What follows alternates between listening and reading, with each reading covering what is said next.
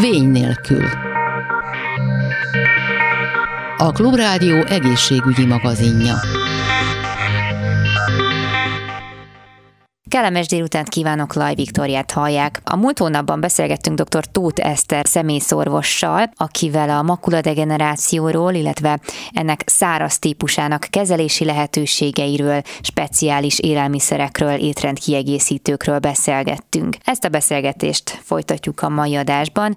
Pár mondatban beszélünk magáról a makuladegenerációról is, illetve majd arról, hogy hogyan kezelendő a száraz típusú makuladegeneráció speciális gyógyászati célra szánt élelmiszerekkel. A szem és az ideghártyának a vérkeringése idősebb korban már nem olyan. Ezáltal az ideghártyán olyan folyamatok indulnak be, hogy az ideghártya rétegeiben, a fotoreceptor rétegben például, ami a látásért felelős, károsodások keletkeznek, elhalnak a csapok, amik a központi látásban nagy szerepet játszanak, és akkor emiatt károsodik a látás. Az idősebb embereknek a nagy százalékát érinti, 60 éves éves kor körül már az embereknek a 10%-át, 80 éves kor körül meg már sajnos a 30%-ot érinti, és ez azért is nagyon nagy probléma, mert hát az életkor kitolódott, tehát sokkal több idős ember van, mint néhány évvel ezelőtt, és sokkal nagyobb is a látásigénye a betegeknek, mint régebben. Sokkal több idős ember használ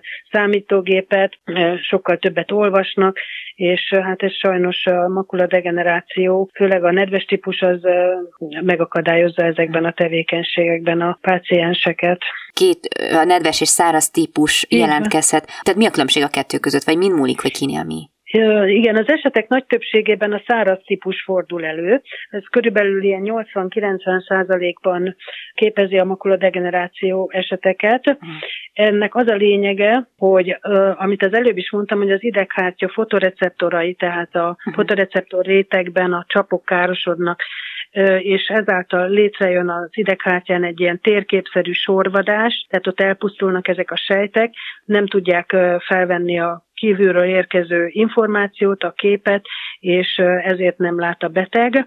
A nedves típusnak az a lényege, hogy az ideghártya rétegei között kialakul egy folyadékgyülem, esetleg vérzés, egy érújdonképződés, és ez az érújdonképződés, ezek egy sokkal gyengébb erek, ezek megpattannak, és ezek az újdonképződött erek, és ezáltal lesz ott egy vérzés, ami súlyos látásromlást. Ez inkább egy hirtelen kialakuló uh-huh. folyamat, míg a száraz típusú makuladegeneráció az egy lassúbb folyamat, és egy kicsit kedvezőbb is a kimenetele, mint a nedves típusúnak. Azonban a nedves típusnak az előnyére szolgál, azt már ha lehet ezt mondani, ezt a szót, hogy előnyére, hogy mostanra már vannak olyan kezelési módszerek, amik nagyon biztatóak a, nedves típusú makuladegenerációban. Mint ahogy az előbb említettem, a nedves típusúra vannak már nagyon biztató eredmények uh-huh. a gyógyítására. A száraz típusnál étrendkiegészítő készítményeket szoktunk javasolni. Uh-huh.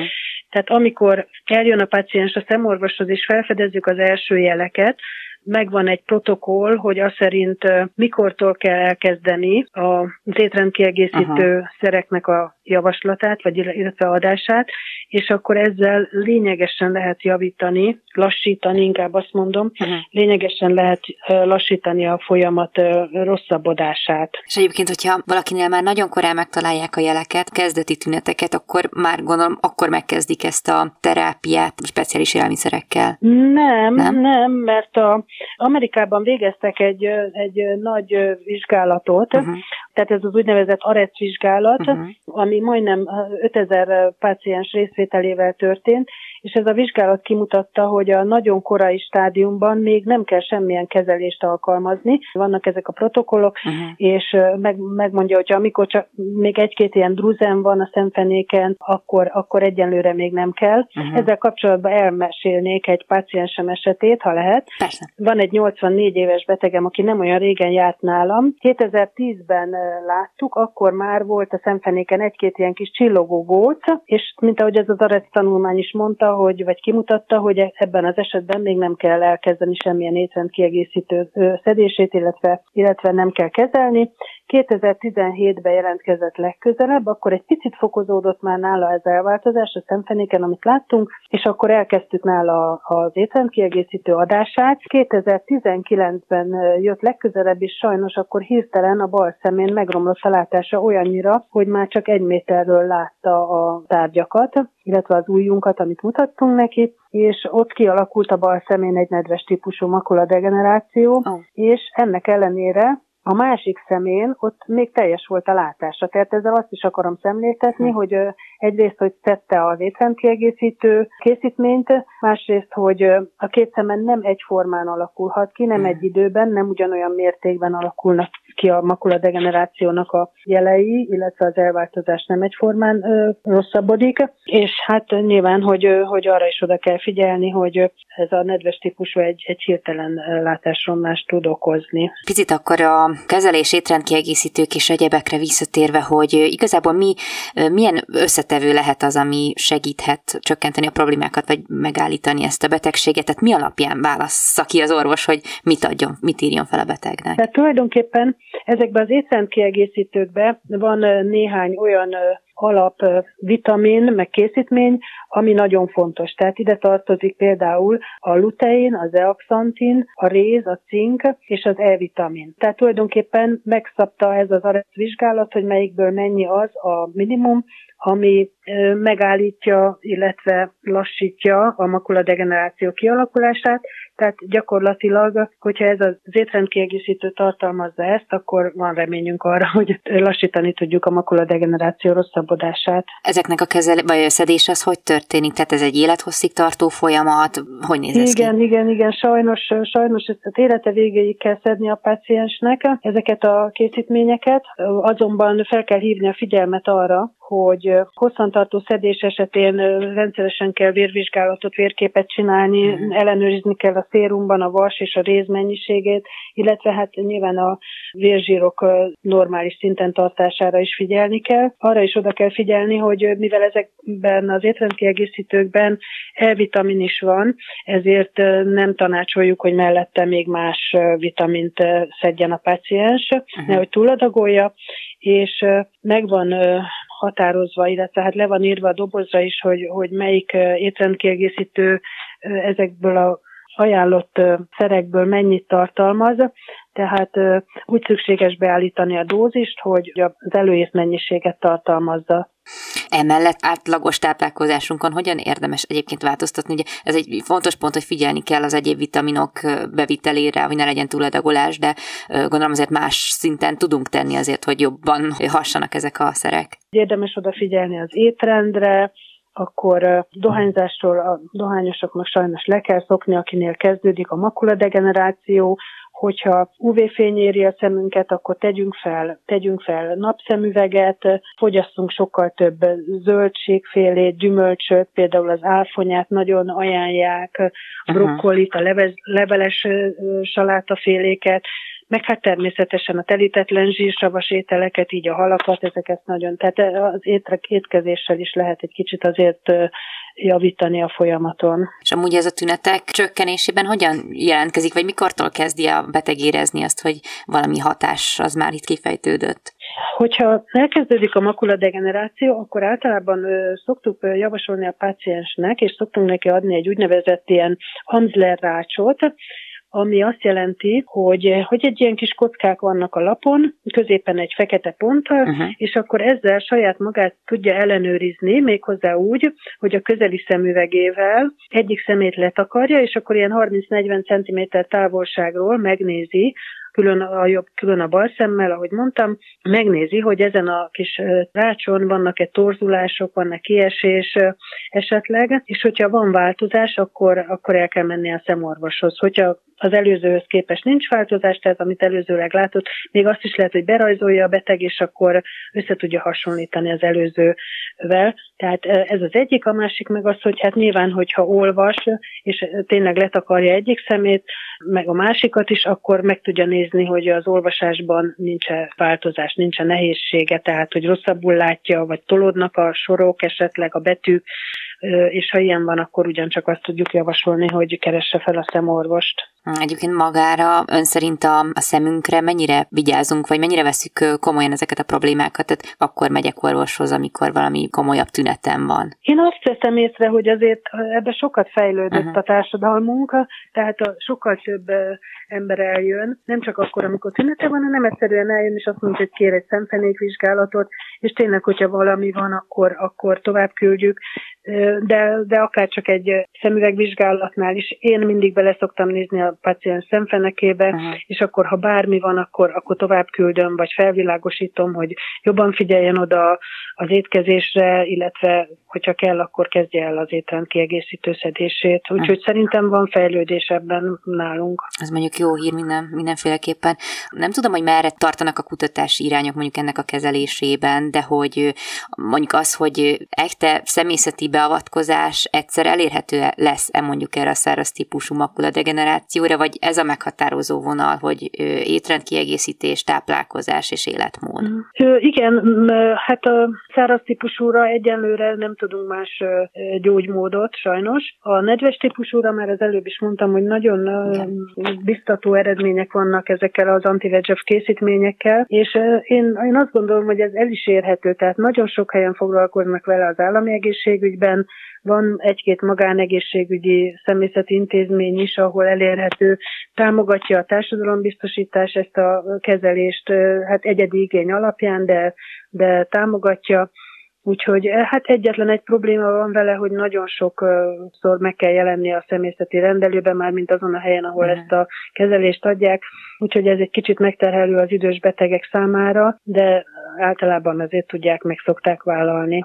De egyébként meg maga az, hogy egy tablettát be kell szednem mondjuk naponta kétszer, azért az egy olyan, tehát igaz, hogy élethosszig tartó, de azért mégiscsak egy kisebb terheléssel járó is. Tehát jobban el tudok köteleződni maga mellett, a terápia mellett, hogy ezt tartsam, gondolom, mivel tehát nagy beavatkozásokkal ez nem jár, nyilván megjelennek a kontrollon, szedem a tablettát, és akkor érzem, Igen. hogy javult. Igen, hát az esetek többsége azért, tehát a páciensek többsége azért ezt komolyan veszi, hmm. és fél is tőle, mármint a makrogenerációtól, úgyhogy tényleg betartják az előírásokat, szedik a, az étrendkiegészítőt, eljönnek az ellenőrzésekre, úgyhogy én azt gondolom, hogy ez is egy pozitív fejlemény. Hát nagyon szépen köszönöm a, a beszélgetést és az információkat. Dr. Tóth Eszter szemész szakkorvos volt a vendégünk. Köszönöm szépen még Köszönöm egyszer. én is. További információkat magáról a makuladegenerációról, illetve az elérhető étrendkiegészítőkről a www.trofozán.hu weboldalon keresztül élhetnek el. Trofozán, tehát PH-val írandó. Ma adták át a Betesda Gyermekkórház Ilka utcai részlegében azt a meseösvényt, amin már nagyon régóta dolgozott a Betesda Gyermekkórház. Ezzel a rehabilitáción lévő neurológiai és pszichoszomatikus betegséggel küzdő gyermekek életét szeretnék egy picit megkönnyíteni, akik hónapokig kénytelenek bent lenni a kórházban. A kórház vezetői és alapítványa Kőboldizsár mesejátszótér tervezővel nekik álmodta meg ezt a csodálatos meseösvényt, pszichoterápiás élménykertet, ahol kerekesszékesek és járni tudók együtt tudnak játszani a kórházi környezetből kiszakadva, ingergazdag környezetben együtt lenni. Dr. Dr. Velkei György, a Betesda Gyermekkórház főigazgatója van velem a vonalban. Jó napot kívánok! Jó napot kívánok! A Ilka utcai épületünkben egy gyerekideggyógyászati, különböző pszichoszomatikus, illetve mentálhigiénés bajokkal küzdő és rehabilitációra váró, vagy abban résztvevő gyerekeket kezelünk járó és fekvőbetegként, és ennek a telepnek az udvarában alakítottuk ki ezt a csodálatos meseösvényt, ami nagyon sok, nagyon egyedi jelleggel bír, például kerekesszékesek, akik itt elég nagy számban megjelennek, és járni tudók is tudnak együtt, és, és hát olyan játékokon játszani, amik erre alkalmasak, hintán, homokozóba, illetve vannak ebben a térben, úgy nevezzük ezeket, hogy rügykunyhók, amik mhm. terápiás foglalkozásokra alkalmasak, ezek világos, de ugyanakkor szigetelt télen-nyáron használható kis kunyhócskák a kertbe építve, ami a természetes környezetben a szülői konzultációk a gyerekekkel való uh-huh. foglalkozást lehetővé teszi. Van magaságyás, ahol a gyerekek tudnak növényekkel foglalkozni, uh-huh. szóval igazából egy ilyen nagyon sokrétű kis varázskert lesz ez, eh, ahol reményeink szerint sok időt fognak tölteni a kórházban fekvő vagy oda bejövő gyerekek, úgyhogy a, a szakemberek is ott tudnak velük lenni, tehát ez valóban a gyógyításnak, gyógyulásuknak is egy részévé válik ez a tér. Kőboldizsár tervezte meg ezt a, ezt a teret, de gondolom, hogy azért önökkel, illetve az ott dolgozókkal ez egy szoros együttműködés volt olyan tekintetben, hogy hogyan tudják a legjobban kihasználni a funkcióit ennek a térnek. Hogyan történt ez a közös munka? Ez valóban egy igazi közös munka volt, ahol az a szakértelem és nagyon különös, nagyon jó esztétika, ami megjelenik Kőboldizsárnak az alkotásaiban, azt hiszem többen a hallgatók közül ezeket, hiszen ilyen játszóterek vannak, ezt kellett nekünk kombinálni, egyesíteni azzal a szaktudással és azzal a tapasztalattal, ami az, az ilyen jellegű betegségekkel hordozó gyerekek és családok igényét jelenti, illetve a kórházi környezetet, ahol egyúttal játék közben és, és a élmény közben a gyógyítás is folyik. Nagyon sok beszélgetés volt, ami itt a módszertan lehetett, hmm. és egymásnak a megismerése, megértése, ebből alakult ki ez a játszótér, amit hát most fogunk átadni, és uh-huh. nagy izgalommal várjuk azt, hogy hogy működik, nagyon tetszik mindenkinek, uh-huh. az nyilván egy-két próbát már végeztünk benne, úgy tűnik, hogy ez nagyon újszerű és nagyon innovatív gyógyítási eszköz is lesz tulajdonképpen. Konkrétan milyen hatással lehet ez a, a gyerekeknek a, a pszichéjére? Sok eleme van ennek, ami, ami nagyon fontos a gyógyításban, különösen ezeknél a gyerekeknél, akik krónikusan betegek és nagyon sokszor kötődnek az ágyhoz, illetve a belső terekhez. Maga a levegő, az, hogy levegőn tudnak sokat tartózkodni, számukra inspiráló környezetben a mozgás, az, hogy olyan gyerekek is mozgásélményhez jutnak, akiket esetleg inkább csak egy gyógytorna kezelésnél, vagy nagyon zárt keretek között tudták megtenni ezekkel a játékokkal. Ez is lehetséges, maga a közösségi élmény, az, hogy kortermekből vagy otthoni ágyakból kiszabadulva egymást is megismerik, és, és a szülőkkel, családtagokkal, testvérekkel is egyfajta új és rájuk adaptált élményben van részük. Ezek mind nagyon fontos eszközei a gyógyulásnak, gyógyításnak is. Nyilvánvaló, hogy alapvetően gyógyszerekkel, eszközökkel, tornákkal gyógyítunk, de azért ennek egy nagyon fontos mentálhigiénés és pszichoszociális családtartás jellegű kérdés halmaza is van az ilyen krónikus beteg gyerekeknél és családoknál, ezekre az elemekre, de akár a közvetlen tornáztatásra is nagyon sok új hatást, jó pozitív hatást tud egy ilyen tér gyakorolni. Pályázati alapítványi társadalmi együttműködésből sikerült finanszírozni ezt az egészet, és egy nagyon szép történetet hallottam, vagy olvastam, hogy egy budapesti általános iskolának az egyik osztálya megtakarított osztálypénzével járult például hozzá ennek a létrejöttéhez. Igen, ezek, ezek nagyon, nagyon szép, nagyon jó dolgok, hogy mondjam, hogy ez a Lónyai Református katolikus gimnázium mm. volt, mert megérdemlik, hogy a nevük elhangozzon, de nagyon sok mindenkinek elhangozhatna még ugyanígy a neve, hiszen ennek a 80 e, millió forintnak, amiben ez került, a felét egy állami pályázatból kaptuk, mm. ezért is nagyon hálásak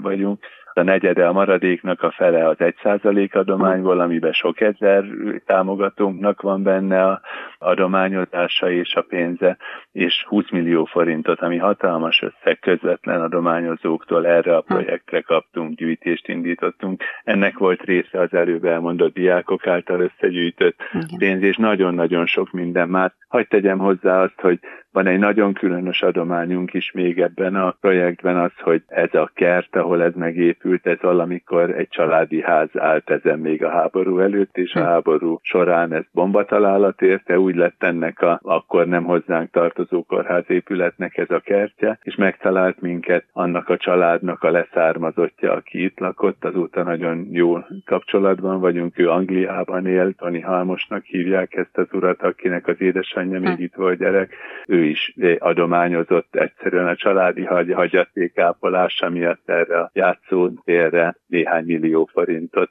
uh-huh. Angliából, tehát itt is még, még egy, ilyen, egy ilyen nagyon izgalmas és nagyon szép családi szál és egy kórház család kapcsolat hm. is ebben a történetben benne van. Hát nagyon szépen köszönöm dr. Velkei Györgynek, hogy mindezeket elmondta a Betesda Gyermekkórház főigazgatójának, és akkor jó gyógyulást kívánunk a, a gyerekeknek, akik igénybe veszik. Köszönöm szépen, köszönjük jó nevébe. A meseösvény tervezője pedig Kőpoldizsár képzőművész.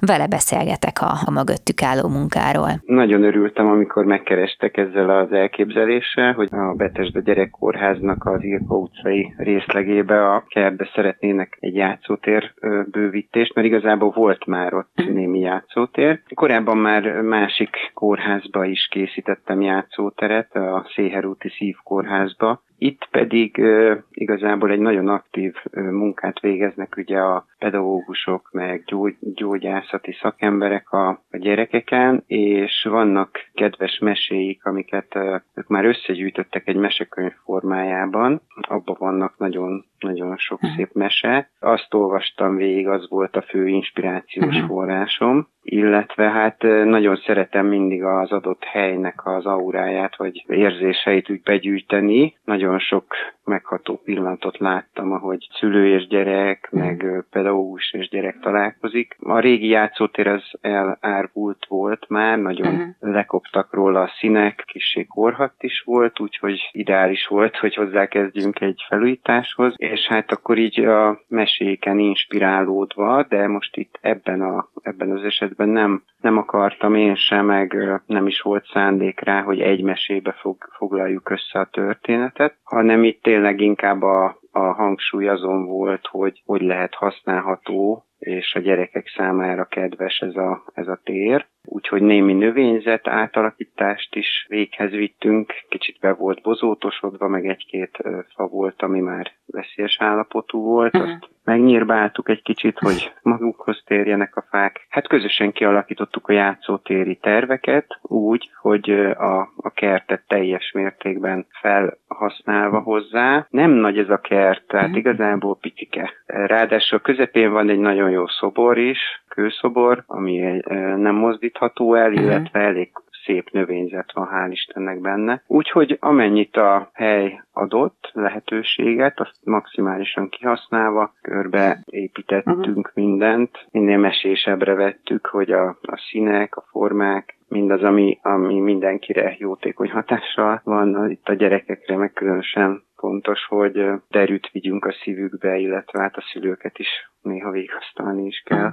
Persze. ilyen helyzetben. Hát ahhoz képest, hogy pici volt a hely, úgy tudom, hogy nagyon sok minden azért helyet kapott is, zenei pavilon, homokozó, rügykunyhók, hinta, magaságyás, és mindez inkluzív, tehát hogy kerekesszékkel is ugyanúgy lehet használni, hogyha minden igaz. Igen, igen, igen, ez nagyon fontos szempont volt természetesen. Úgyhogy például olyanokat építettünk itt, amit még sehol sem építettünk, hogy mozgássérült hinta van benne, amit direkt kerekesszékeseknek van készítve, nem is nagyon lehet más, hogy használni. Illetve hát van olyan körhinta, ami meg együtt tudják használni a kerekes székesek és a teljesen könnyeden mozgó gyerekek is. Hm. Illetve hát van olyan játék, mesefal, ami kifejezetten a kerekes székesekhez van komponálva, hogy ők mivel nem tudnak szaladgálni, viszont helyben vannak, vagy, vagy ilyen statikusabb játékokat például sokkal jobban tudnak ezért csinálni, mint a szaladgálós gyerekek. Uh-huh. Nekik direkt építettünk, igen, egy mesefalat, amin keresztül megélhet mindenféle történeteket az ember, úgy, hogy a kezével játszik közben. Illetve hát ezek a rügykunyhók, ez kifejezetten a Betesdának volt a zseniális elképzelése, hogy, hogy mivel, mivel hiányuk is van bent, ilyen foglalkoztató térben, kevés olyan hely van, ahol el tudnak például vonulni a szülő és a gyerek és a gyógyító személyzet közös megbeszélésre mondjuk, és ezért kitalálták azt, hogy mennyivel lélekemelőbb egy ilyen kerti iroda létrehozása, úgyhogy igazából ezt a szempontot figyelembe véve egy mesés teret építettünk, ami igazából olyan, mint egy, egy kerti iroda, két ilyen tér épült, és akkor annak van klímafűtése, nagyon komfortos. A gyerekek részéről volt valamiféle tesztelés? Hát ugye az, az, az szokott lenni, hogy mindig a építési terület, ahol mi vagyunk, és elvileg oda nem uh-huh, szabad ugye okay. gyereket be se engedni. Hát ez persze nem lehet, az mint hogyha a folyónak meg akarnánk akadályozni, hogy ne folyjon a medrébe. Bejöttek természetesen a gyerekek, nagyon sokan, tehát mindenféle gyermek, aki a testvérek is bejöttek meg, akik ott gyógyítják őket, ők is, ők is bejöttek az édesanyjukkal, úgyhogy meg is engedtük nekik, nekik természetesen biztonságos Aha. helyzeteket, hogy kipróbálhassák, illetve hát volt nálunk ugye a terápiás lovacska is, aki, Igen.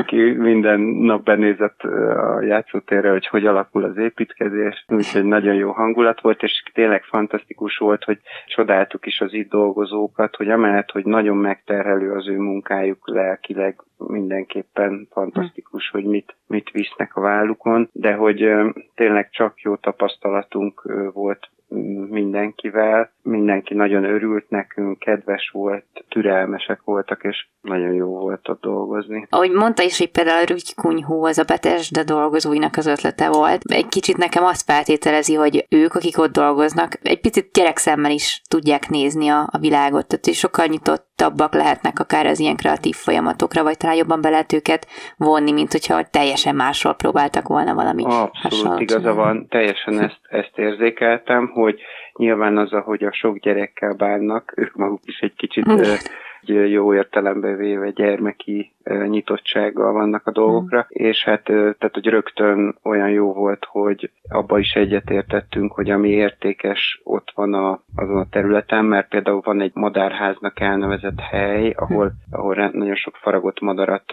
raktunk föl egy pavilonba, ami mm. már meg volt igazából építve, csak kicsit átfestettük, raktunk bele zenélő eszközöket, padocskákat, ezt azt, azt, és hát nagyon átalakítottuk persze a karakterét, de hogy ami, ami, ami használható, azt csak átalakítjuk, nem szoktuk dóze, ledózerolni, uh-huh. vagy ilyesmi, hanem igazából ez is egy fontos dolog, hogy azt már megszokták régen az odajáró gyerekek, hogy az ott van, csak most megújult, és uh-huh. ezáltal egy folytonosság is van a dologba. Uh-huh. De az biztos, hogy nem lehet ráismerni, hogy milyen volt régen ez a uh-huh. hely, meg most milyen. Hát nagyon ö, szépen köszönöm a beszélgetést, és gratulálok a munkájukhoz. Nagyon sok gyereknek fognak örömet szerezni, meg hozzájárulni a gyógyulásukhoz. Kőboldizsár képzőművész volt a, a vendégem, a Mese Ösvény tervezője. Köszönöm szépen. Köszönöm szépen én is, minden jó. Ezzel pedig a műsor végéhez értünk. Köszönöm a figyelmüket. Ha velünk tartanak, akkor a hírek után az épésztel várom önöket vissza. Laj Viktoriát hallották, viszont hallásra. A Vény nélkül című műsorunkat hallották.